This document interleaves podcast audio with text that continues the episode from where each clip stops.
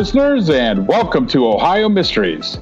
This is our 10 minute mystery edition, a little slice of intrigue in the middle of your week. I'm your co host, Steve Yoder, and with me is our storyteller and journalist, Paula Schleis. Hi, everyone. Hey, Steve, did you know we had a city in Ohio called Wyoming? No, but I did know that the United States has a state named Wyoming. a state? Well, down in Hamilton County, there's an affluent bedroom suburb of Cincinnati called Wyoming. It's about a dozen miles from downtown. Uh, do you want to venture a guess as to what it's named for? I have no idea. The state itself? Actually, it's named for Wyoming, Pennsylvania. Apparently, Pennsylvania also has a Wyoming. Wow. So I'm thinking maybe the folks who settled Wyoming, Ohio came from Wyoming, Pennsylvania. Anyway, Wyoming is home to just under 9,000 people. I couldn't find any real claim to fame there, but I did see this in the 2004 2005 school year. Wyoming, Ohio was number one on the state's educational report card.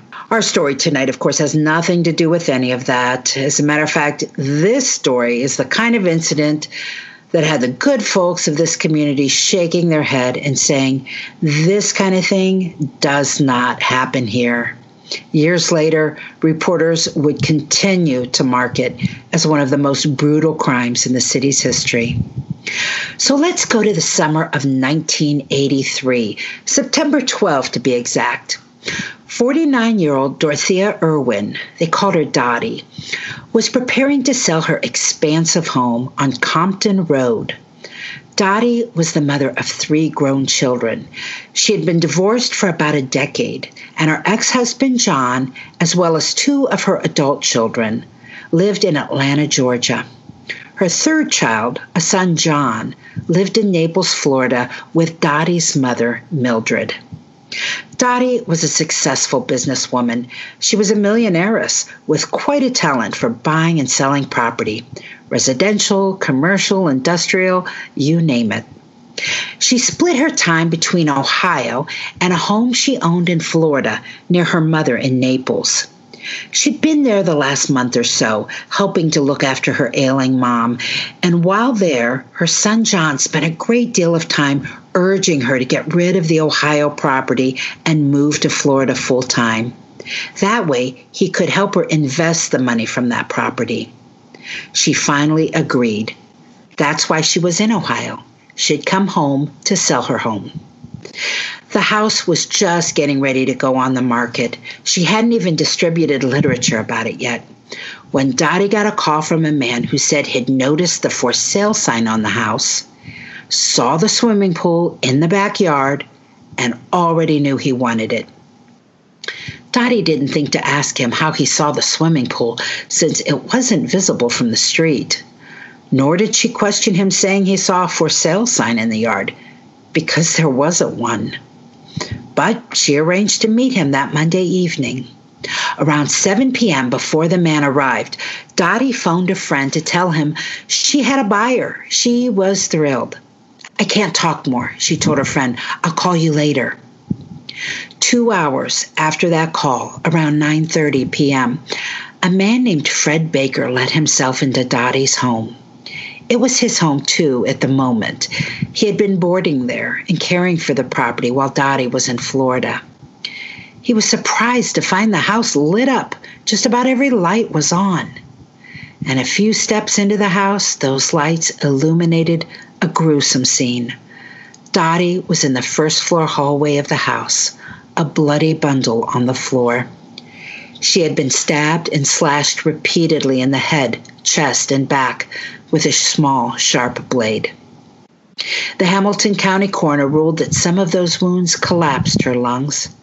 She had also broken one of her arms trying to defend herself. But she survived long enough to leave police a clue. She scrawled down something on an envelope that was found next to her body, something investigators have never revealed to this day, but say is a key to her killer. The small Wyoming Police Department and its 13 officers set about searching the area, looking for clues and hoping the killer had maybe discarded the murder weapon. After an intense hunt through a wooded area nearby and the backyard swimming pool, they came up empty handed. Wyoming police were joined in their efforts to catch a killer by the Cincinnati force, where there were detectives far more experienced and trained in murder investigation. They also received some help from family members. Two of Dottie's children, Jan and Joy, both traveled from their homes in Atlanta to Ohio to meet with police and provide information during searches of Dottie's home, safe deposit boxes, and other properties. There was no end to the list of possible suspects. Dottie had extensive business contacts and dealings. Could one of them have led to this? Police traveled around the country chasing down leads. They conducted extensive interviews and did polygraphs, which they said indeed helped weed out some people of interest. One polygraph was given to a former tenant of Dottie's, a man she had forcibly evicted the year before for not paying his rent. He passed. They also gave the current boarder, Fred Baker, the man who found her, a lie detector test and impounded his car for a time, but he was cleared. There was also a man in Dottie's life that newspaper referred to as a close companion. He was 73 year old Ray Lottis, the finance director of the nearby city of Montgomery. Ralph told police he met Dottie seven years earlier during a trip to Mexico, and they became the best of friends. He's the one she called with the news about having a buyer two hours before her body was found. A reporter asked Ralph if he suspected anyone in Dottie's death, and he said cryptically, In my opinion, there is a little pattern developing, but it's a police matter. Ralph vowed to spend the rest of his life helping to track down Dottie's killer, and when he died in 1992, his obituary said he kept his word and never stopped looking. From an evidence perspective, the trail in Dottie's case grew cold, but that didn't mean police weren't forming some theories. They were beginning to think that Dottie's murder was a contract killing, and they explored the idea that the person who hired the killer might have been her own son, 32 year old John James Irwin. Irwin's behavior after Dottie's death certainly didn't help him. He refused to return to Ohio to speak with police or take a polygraph. He even skipped his mother's funeral. That didn't stop him from getting his share of the will. Dottie's estate was worth over a million dollars, which was evenly divided between her three children. But there was a whole lot more than that to make police look in Irwin's direction. In 1972, Irwin was convicted of embezzlement, including from his own father's company, and was serving a 7 to 20 year sentence at the state prison in Lebanon, Ohio. While there, he worked as a file clerk in one of the prison offices where he was able to forge a day pass, which allowed him to enter the minimum security part of the prison. And on December 17, 1973, he used one of those forged passes to calmly and coolly check himself out of the Lebanon prison. Over the next two years, he traveled the world Costa Rica, Mexico, Canada, Africa, the Mediterranean, Sweden, impersonating a lawyer and concocting fraud schemes all along the way. But every once in a while, he would call back to Ohio to talk to Lebanon prison warden William Dahlman. He'd call collect, and Warden Dahlman would accept out of curiosity for where Irwin was now.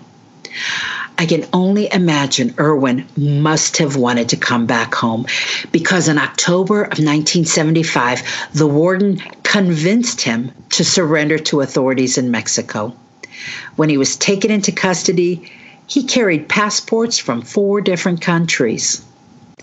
In 1976, he was transferred to a federal prison in Texas, and three years later, he'd served his time and was released for good behavior. That's when he went to Naples, Florida, and moved in with his wealthy grandma, Mildred Hilberg. That was his mom's mom. Irwin began several business adventures, including two cab companies and a chemical company, and he later persuaded his grandma to invest in them. Then, promising he could make her more money on her own savings, he convinced her to make him co signer on all of her bank accounts, which gave him access to over half a million dollars in cash. He also took a loan from his mom, but when he failed to repay it, she was having none of it. In 1979, she filed a civil suit against her son to get that money back. That led to an investigation that turned up some $77,000 worth of bad checks that Irwin had written to support his failing enterprises. Those were felony charges.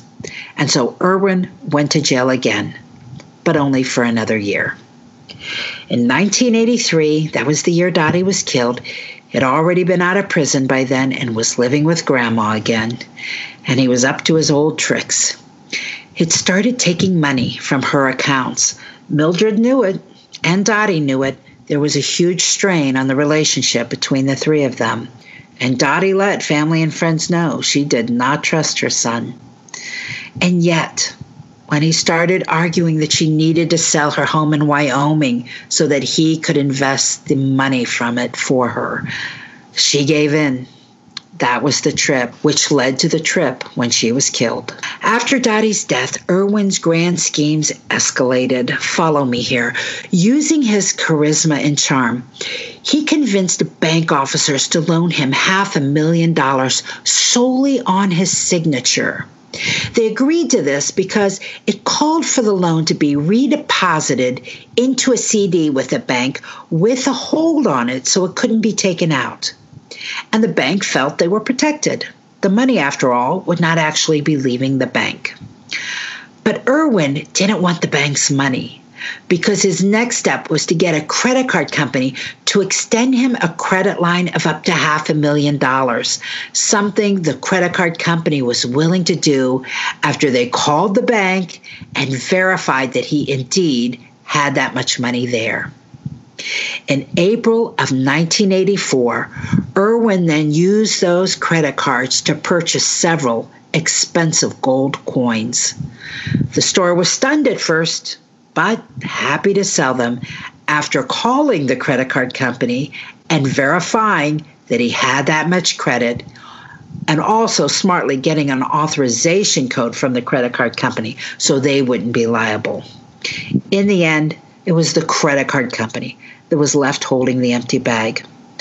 Irwin disappeared from Naples with his loot, but not before first withdrawing another quarter million dollars from his grandma's bank accounts. After all that family had been through, his grandma had still left his name on as a cosigner. Poor Mildred was a broken woman, and she died of a heart attack a month later. It had been less than a year after her daughter had been murdered. After leaving Naples, Irwin continued orchestrating various fraud and embezzlement schemes throughout the country. Investigators estimated that between 1984 and 1986, he stole over $1.5 million. Now, Unsolved Mysteries did an episode on this case back in 1991, and at that time, they noted John Irwin had not only been charged with a dozen felonies in his adult life, that escape from the Lebanon prison was only one of four times he'd slipped his jailers and escaped. Police considered him to be one of the most cunning and dangerous criminals they had ever encountered. The first time Unsolved Mysteries aired their story, a viewer presented authorities with a video of John J. Irwin clowning around for the camera when he had come to his home for Thanksgiving dinner. Detectives were then able to account for Irwin's whereabouts from 86 to 91, but they still couldn't find him to arrest him.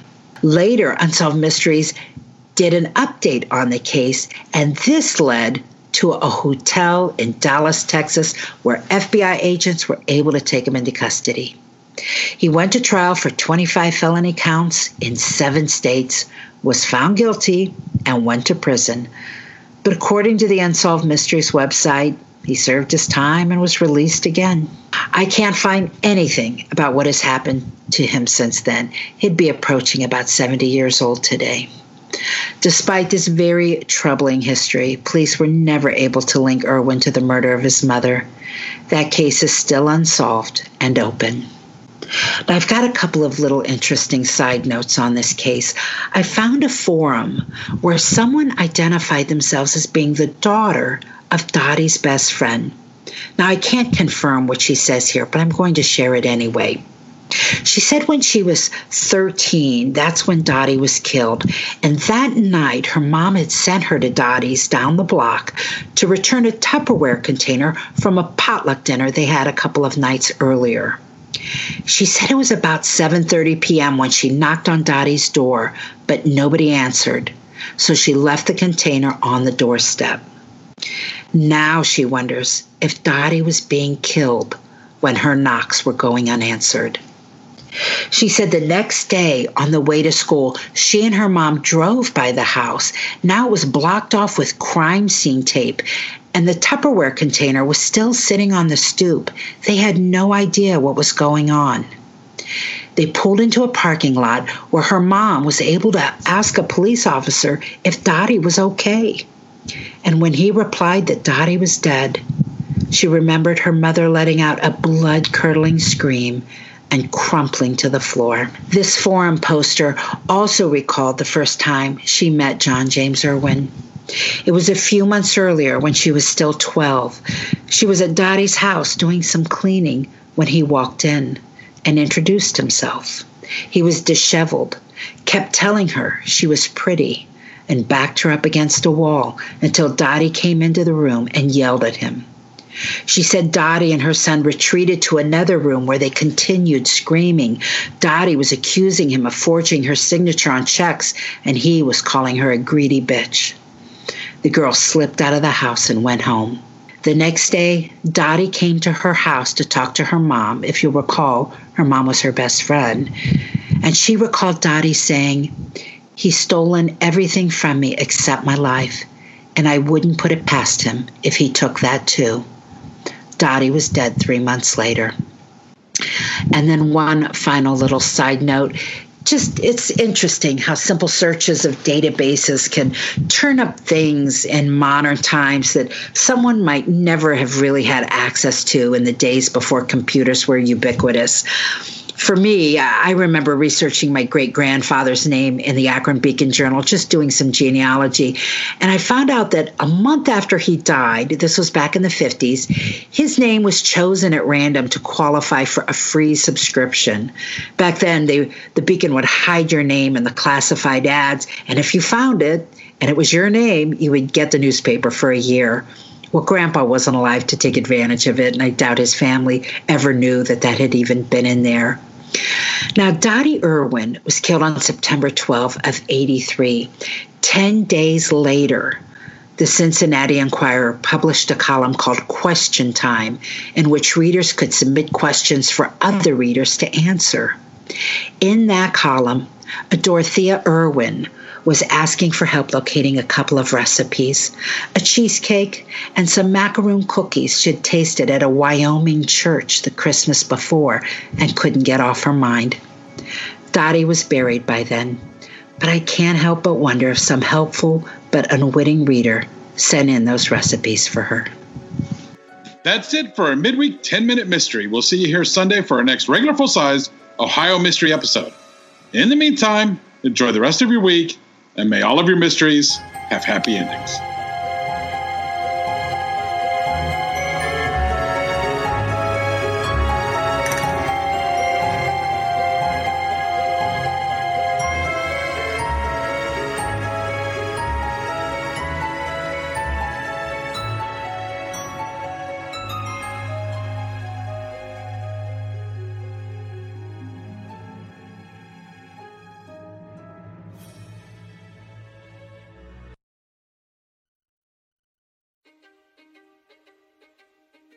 History is complicated. The story of human progress is long, messy, and riddled with controversies big and small. On Conflicted, we dive headfirst into history's most infamous events and contentious figures. We try and untangle the good from the bad, the fact from the fiction, and the monsters from the misunderstood. Was Genghis Khan a murderous butcher or a civic pioneer? Did the Allied powers go too far in firebombing the German city of Dresden at the twilight of World War II? And how did the Marquis de Sade acquire such a sinister reputation? And was any of it true? These are just a few of the tough questions we wrestle with and investigate on Conflicted. So if you love history or just enjoy a good story, please join me, your host, Zach Cornwell, for a fascinating new topic each and every month. Conflicted, a history podcast, is available on Spotify, Apple, or wherever else you get your podcasts. I hope to see you soon.